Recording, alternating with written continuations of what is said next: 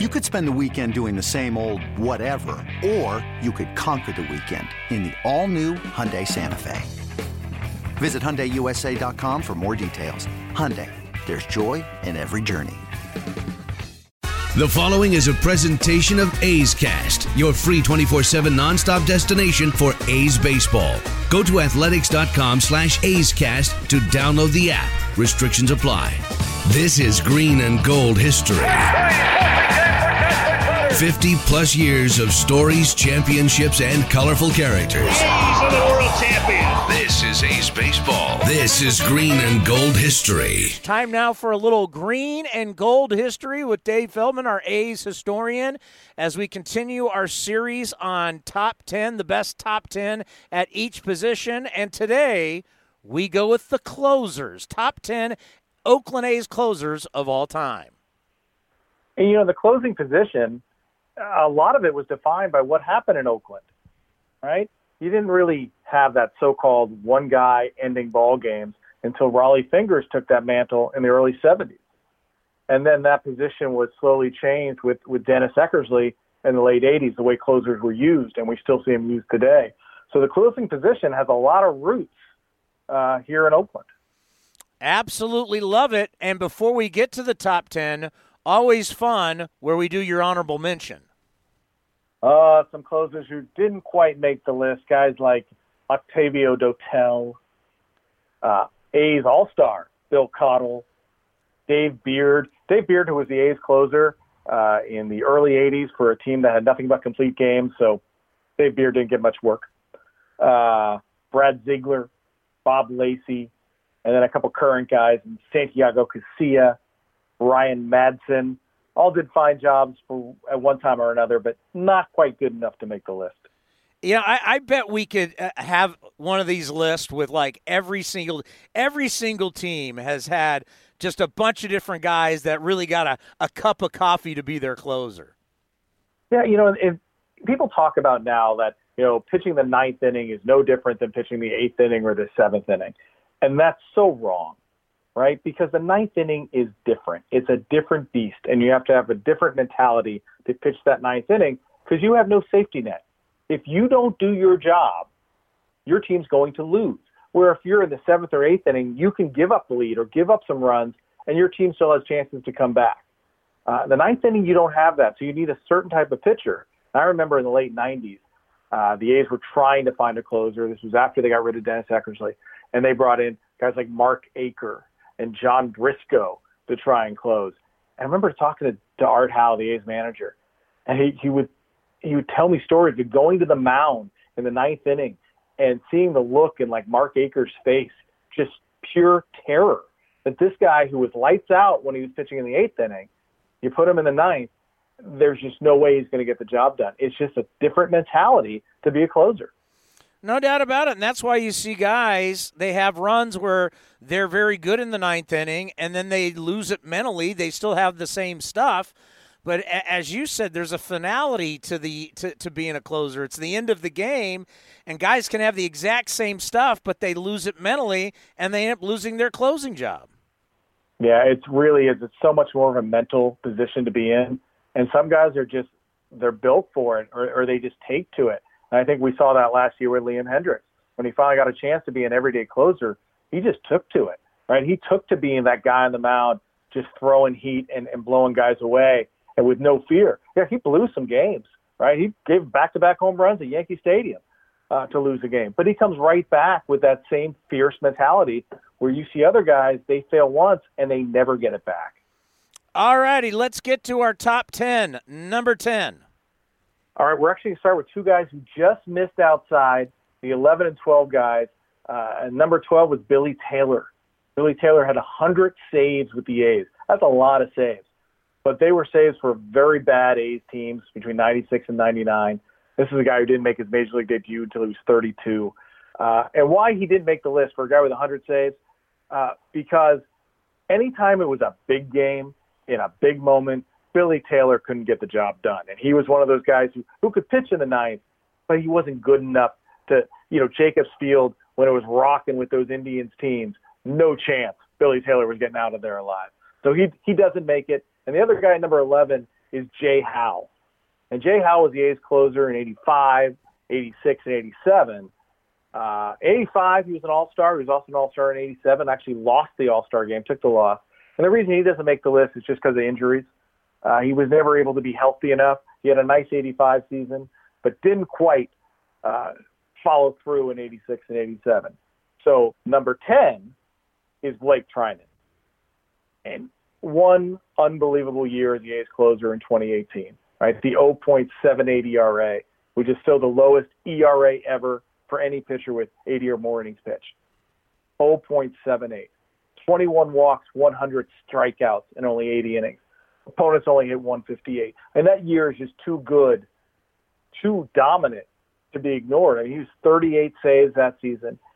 And then you look back at 2017 when he came over in the trade with the Nationals, you know, he went 13 for 16 in saves at the end of that year with a 2.13 ERA. So he kind of gave us a preview of what 2018 was going to be like. And even last year, and it was a rough year for Blake Treinen, we know that, but he was still able to put 16 saves together and was still very good in April and through most of May. Um, but I think that two, 2018 season, that's just too great, too dominant to be ignored. Yeah, and and once again, you talk about the mental aspect of it. I mean, just to go from having one of the greatest years of all time to then having a 4.91 ERA was really shocking. Yeah, and the stuff, and you just talked about it too. The stuff looked the same, right? But he wasn't throwing as many strikes, and I think that's what really got him. That he was falling behind consistently, and he had to come in with more of a, a two seam or four seam fastball that was going to get hit where he couldn't rely on that that devastating slider that we saw the year before. Uh, credit to the hitters for laying off some tough pitches, but you know, Treinen gave up a few more home runs. He was he was laying the ball in there a little bit more than we saw the year before, and then mentally, I think it did take its toll. I think the the outing at Yankee Stadium in the wild card game at the end of 2018, where he gave up some big hits, and he talked to Susan Slusser about it, and she wrote an article that stayed with him all winter. I don't think he's ever really quite got over that. Yeah, we'll see what he does with the Dodgers. He got his ten million, and uh, good luck to him. All right, Blake Treinen, number ten. Who do we have for number nine? Number nine is Keith Foulke, and another guy with one year that was just again too dominant to be ignored, and that was 2003. He was an All-Star. He was a Fireman of the Year. He was a Ro- Rolaids Relief Pitcher of the Year. Nine and one record, 2.08 ERA, 43 out of 48. So he blew five games. But here's the kicker on that. The A's won four of those five games where he blew a save, and never once did he take the mound with the lead and leave the mound trailing in the regular season. It never happened. So even if he blew a save, he saved the tie, and he gave the A's that chance to win. Never suffered a walk-off loss right? That is unbelievable for a closer who pitched as much as he did. Now, that's the caveat. Game four of the ALDS at Fenway Park against the Red Sox, the only time he took the mound with the lead and left trailing when he gave up the two run double to David Ortiz. So bad time to have that first happen. But the regular season, he was just too good. He was just, you know, he wasn't a fireballer. Keith Foulke was a guy who got by with off speed pitches and fooling you and taking your timing off but 43 for 48, never leaving the mound trailing. Unbelievable season by Keith Foulke. Yeah, he had a great changeup. Unbelievable changeup, and that's what really hurt him in the in the playoffs against the Red Sox. He wasn't able to pitch his throw his changeup because he was having back problems, and he talked about it that he had to just go fastball, fastball. Gives up the double off the wall to Nomar, then the double to Ortiz. He just he wouldn't throw the changeup, and he he he kept saying he wasn't healthy enough to throw it. Yeah, there's just so many odd moments in A's playoff history, especially from 2000 on, that uh, we have seen. All right, number eight. Number eight was a guy who the A's traded away to get Keith Foulke, and that was Billy Koch. And Billy Koch in 2002 was the man for that A's team. Uh, he was acquired before the 2002 season for Eric Hinske and Justin Miller. A pretty good closer for the Blue Jays. In 2002, he takes it to another level because he wasn't just a one inning closer. And he wasn't just a one day closer, I need a break. This guy pitched in 84 games. He threw over 93 innings. At one point during the season, he had saves in five straight games, also saves on four straight days, which is unheard of. I mean, Art Howe was saying, I can't pitch him today. He's pitched four days in a row already. Nope. Close game. He's getting Billy Koch in there. And, and everybody remembers the 20 game win streak the A's had in 2002. What they tend to forget is in the summer, they had a streak where they won 16 out of 17 games. Unbelievable streak, 16 and 1. And Billy Koch is out there, and I believe he saved 11 of those games. And he was just, he was a guy at the end of the game who just closed it out. He was also the Rolaids Relief Man Award winner, the Sporting News Fireman of the Year. Uh, just, in, in, I think everybody remembers the game at Fenway Park where Terrence Long goes over the wall to rob Manny Ramirez. And there's Billy Koch running halfway out the center field to give Terrence Long a hug. He was so into it. He was beloved by his teammates. He was usually one of the first guys at the ballpark. Uh, Billy Koch, unbelievable in 2002, and that's why he checks in at number eight. Oh, this year is just my God! 44 saves, 11 and four was his record. The fact that he threw in 84 games is crazy. As a closer, 84 games, and he just wanted the ball he never refused it. And I, I believe there was one game during the season where Art Howe told Billy Koch not to come to the ballpark. Literally, don't come because if you're there, I'm going to see you. You're going to want to pitch, and I'm going to want to put you in because that, that's what he was like. Yeah, he got MVP votes that year.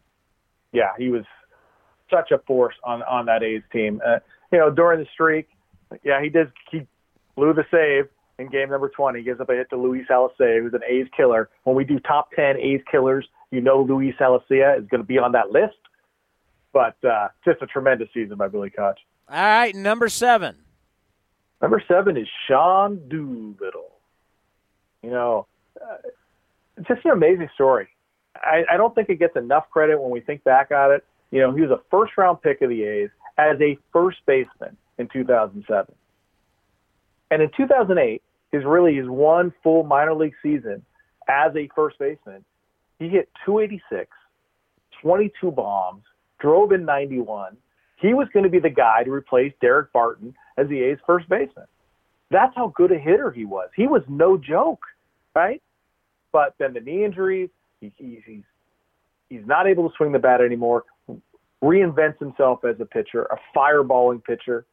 Uh, in 2012, he's in the minors, 25 innings, only eight hits, seven walks, 48 strikeouts. It couldn't be ignored. So the A's bring him up in June, major league debut. He strikes out three of the four Texas Rangers he faces. Uh, just a, a force in the A's bullpen.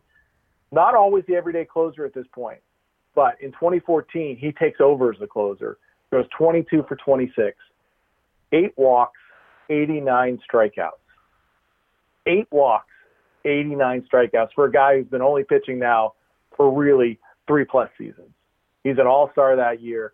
Uh, Sean Doolittle. Plus, he's got the right field bleachers going crazy. Uh, fans love him. Uh, 2015, there's some injuries starting to pop up, so he shares the closer role with Tyler Clippard. And then 2016 and 17, he shares it with Ryan Madson. But in the end, Sean Doolittle it's just an amazing story. And now he's a World Series champion to cap it all off. And one hell of a guy. He really, really is a superhuman being. And, and that's exactly right. The things that he does off the field, the things he's doing with reading, you know, going around every city, going to local bookstores and, and, and tweeting about it and getting people involved. Him and his wife, the stuff they do off the field is so noteworthy.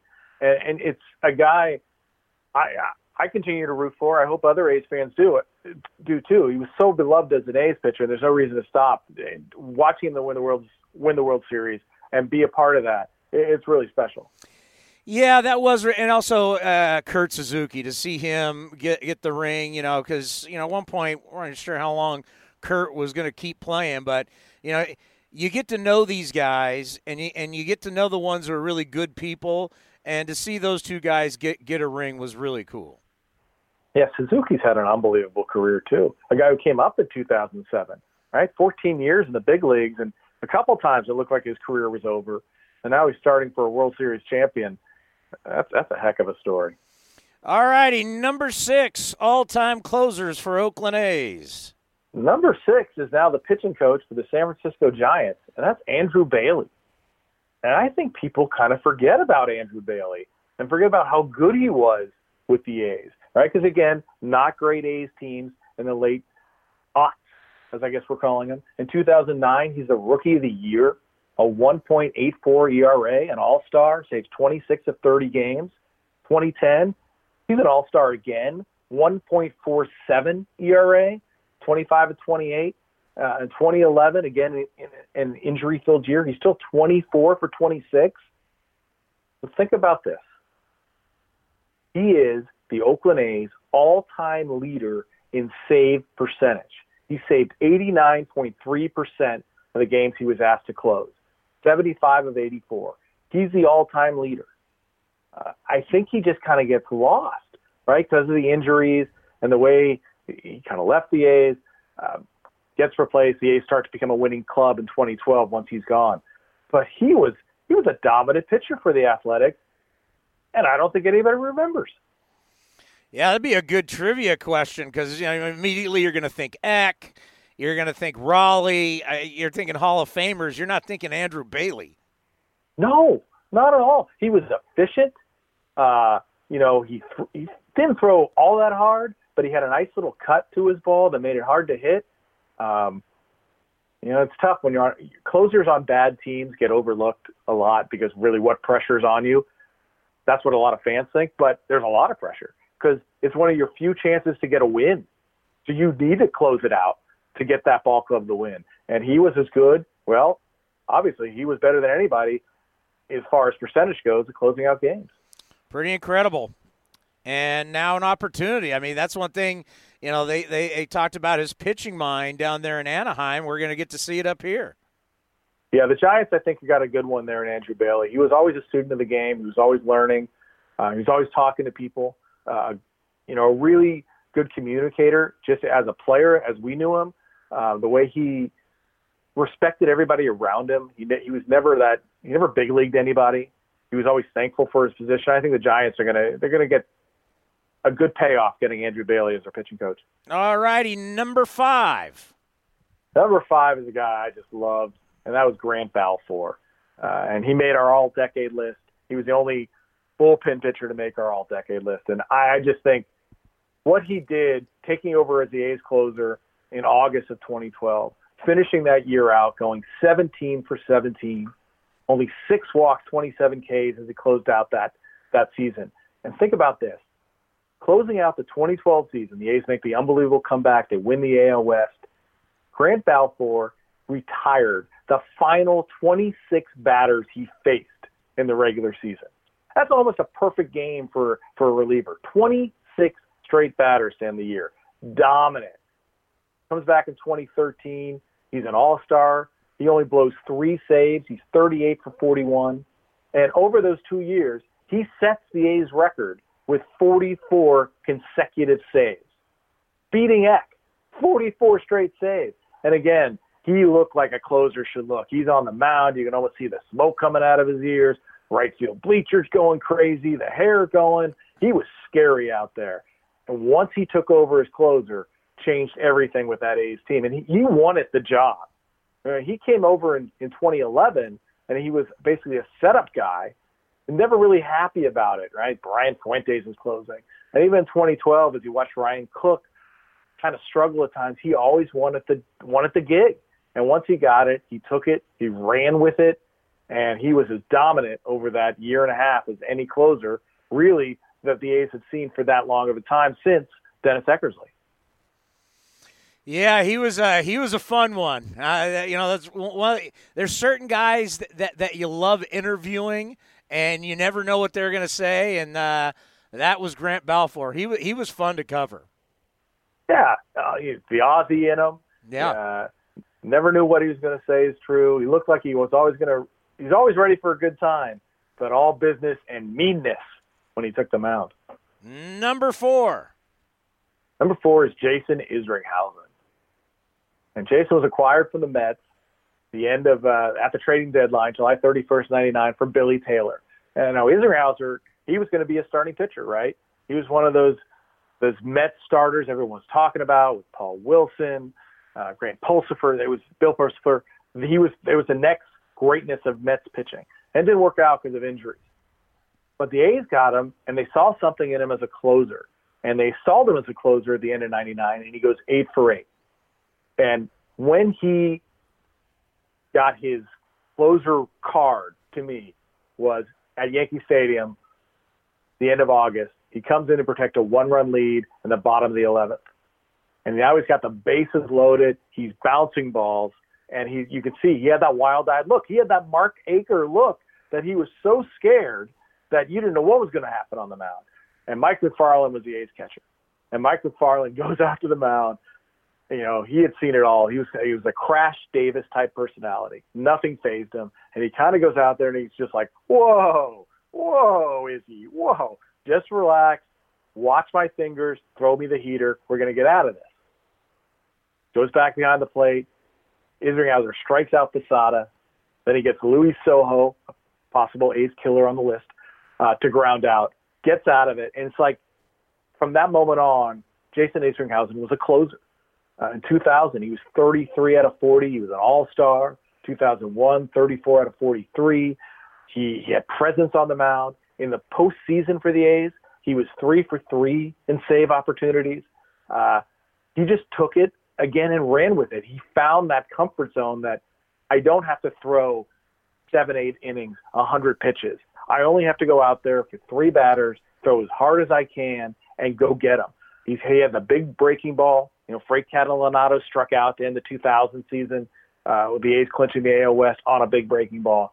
But it was a heater that got him by. And he, he was a joy to watch a guy who had struggled so hard with his health to really be healthy and just dominate in this new position as closer. Number three. Number three was drafted at the University of Texas as a closer in 2004, something that it was sort of new to baseball in the early 2000s, drafting a closer, and that's Huston Street. Uh, Huston Street, you think about this, he's a 2004 draft pick. In 2005, he's already the A's closer as he takes over for Octavio Dotel in June. He's the rookie of the year in 2005. 5 and 1, 1.72 ERA, 23 saves. And then from 06, 07, 08, he's your A's closer. And he does a good job I don't think he was ever as good as he was when he was in 2005, but he was consistent. Um, you know, even in 2006, an AL West Division title year, he was the guy who closed those games out and, and, and allowed the A's to, to pile up the victories. Uh, you know, once Bob Geren took over as manager, that was where kind of the, the end of the road came with Huston Street because they did not see eye to eye on a lot of things. And Huston let it be known that they didn't see eye to eye with Bob Geren. That kind of facilitated facilitated the trade to Colorado. But for those years, uh, Huston Street, he was he was as good as they got. And again, drafted as a closer, it was something a new a new thing you hadn't seen in baseball. Yeah, because it was always failed starter, now a closer. Now this is a guy that he had, and he had a great career with the Longhorns. He did, and he was he was fantastic, and he had a really good major league career after leaving the A's, the Rockies, and the Angels. Um, I don't think he ever got to be quite as consistent, you know, as I, th- I think he wanted to be. There were still times he struggled because he wasn't a hard thrower. He definitely relied on location and movement, and sometimes that that left him. But overall, Huston Street, and now I guess he's he's got his hands on a lot of different things after baseball. Always been an inquisitive guy and interesting guy, uh, and just I think the A's were lucky to have him when they did. All right, this is a tough call. Number no, two Hall of Famers. Who's number two? Oh, I've gone back and forth over this, right? Because you got two guys, two Hall of Famers who redefine the closing position. And so what sets one apart from the other? And for me, it had to be postseason. And because of that, coming in at number two is Dennis Eckersley. Eck, who came over in 87, you talk about you know a failed starter. At that point, that's kind of what Eck was. He was he had some struggles with the Cubs. He wasn't the same pitcher. We know about his alcoholism, but by the time he got to the A's, he's clean. he wants to be a starter. But Tony La Russa he had enough starters at that point, so he puts him in the bullpen. And these are some little outings that that showed you what was to come. In June of that year, he relieved Moose Haas in a game to start the fourth inning, and he pitches six perfect innings to close out that ball game against the Indians. Then his next outing, he throws five shutout innings in relief. And I think in Dave Duncan and Tony La Russa's head, they're seeing this going, this arm coming out of the bullpen is going to be so hard to hit. Because again, you're not telling Eck, we need seven innings, eight innings out of you. We need you just to get the next guy out. And so they, Jay Howell gets hurt. They put Eck in as the closer, and you start to, the seeds were, were planted for what we're going to see in 88. In 88, 45 of 53. He walked only 11 batters, 70 strikeouts. In 89, he misses two months of the season, but still saves 33 games with an ERA of 1.56, three walks, 55 strikeouts. 1990, which is probably his most dominant year. Uh, he wins the AL Cy Young and the AL MVP in 92, but he was even more dominant in 1990. 48 50, he only blew two saves all year, 0.61 ERA, four walks the entire season, four walks, 73 strikeouts. Uh, and then his MVP year, Cy Young year, 92, 51 saves, uh, only 11 walks, 93 Ks. I mean, it's, it's at its accuracy. He had 40 straight saves. This guy, he redefined the closer role. The, the A's, for a while, they were still kind of bringing him in in the eighth inning in 1988. But as the season went along, they said, you know what? We need him just to start the ninth. Clean inning, nobody on base, three batters. And he was as good as it gets. So why isn't he number one? And I hate to bring it up, but postseason failures, right? I mean, we know about Kirk Gibson. We also know about the Robbie Alomar in 92 giving up the home run. And that game as a whole, we can do a whole show on that game because that was ridiculous. A's blowing a, a four run lead in the eighth inning but also 1990, Game Two, uh, giving up the single to, to to Joe Oliver to lose that game. Um, it just that's the only thing that really sets Dennis Eckersley apart from number one was those few failures in the postseason, but they definitely stick out. No doubt about it. And you know, when you have the history that that Rollie had in the postseason, especially for the A's, it, it's I mean he's greatness. It is, and that's why Rollie Fingers is my number one closer. Again, a failed starter. I mean, he started and relieved in '69 and '71, um, but in '72 he starts working out of relief almost full time. He had over 100 innings in relief. 72, 73, 74, 75, five straight years of over 100 innings in relief. This is not a one inning closer. This was a guy who would come in at any time in the game, anytime there was trouble, to put out the fire, uh, and, and then finish the game. He's a four-time All-Star. And, and you look at his numbers, and he didn't have the ERA or the walk strikeouts that Eck did, but he had the efficiency. And then the postseason, um, 27 postseason games with the A's. Uh, he was eight for 11 in saves, so he did blow three games, but again, none of them in walk-off fashion. And the A's won all three games that he took the blown save. And a couple of those blown saves were coming in with a guy on third with one out in a one run game, and he gets up a sac fly. So, you know, it wasn't really a, a typical blown save. It was it was a tough situation, but he preserved the tie and the A's go on to win. And he also had games in the postseason where he's throwing multiple innings, three innings in the ALCS against the Tigers in game one, three and a third in game one of the 73 World Series, three and a third in game seven of the 73 World Series, game seven Last game of the year, he should be tired. He's throwing three and a third. And then, of course, game one of the 74 World Series. How about four and a third innings in relief of Ken Holtzman? Four and a third. And this is unheard of nowadays. But for Rollie Fingers, that was the job. And we, you know, as a starter, he would always get nervous. He'd get sick to his stomach. But now, as a reliever, came in, a wicket slider. He had that presence on the mound. Rollie Fingers. That's why he gets to be number one. I had him on the program, and I had to ask him because I read it in, in one of these A's books. I can't remember which one. But when he was in Kansas City with the A's in a spring training game, he threw a complete game. I'm like, I'm like, I'm like, is that real? Did you? He goes, yeah. He goes, back in those days. Can you imagine a spring training game, a guy throwing a complete game? No, I don't, I don't even imagine a guy throwing three innings in a spring game, spring training game anymore. All righty, let's go over that top ten one more time. Number ten, Blake Treinen. Number nine, Keith Foulke. Number eight, Billy Koch. Number seven, Sean Doolittle. Number six, Andrew Bailey. Number five, Grant Balfour.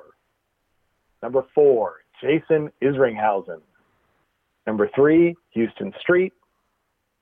Number two, Dennis Eckersley. And the number one closer in Oakland A's history, Rollie Fingers. And that is your top 10 Oakland A's closers right here on Green and Gold History. Great stuff, Feldy. We appreciate it. We'll talk soon. All right. Thanks, Townie. Have a good day. This has been a presentation of the Oakland Athletics.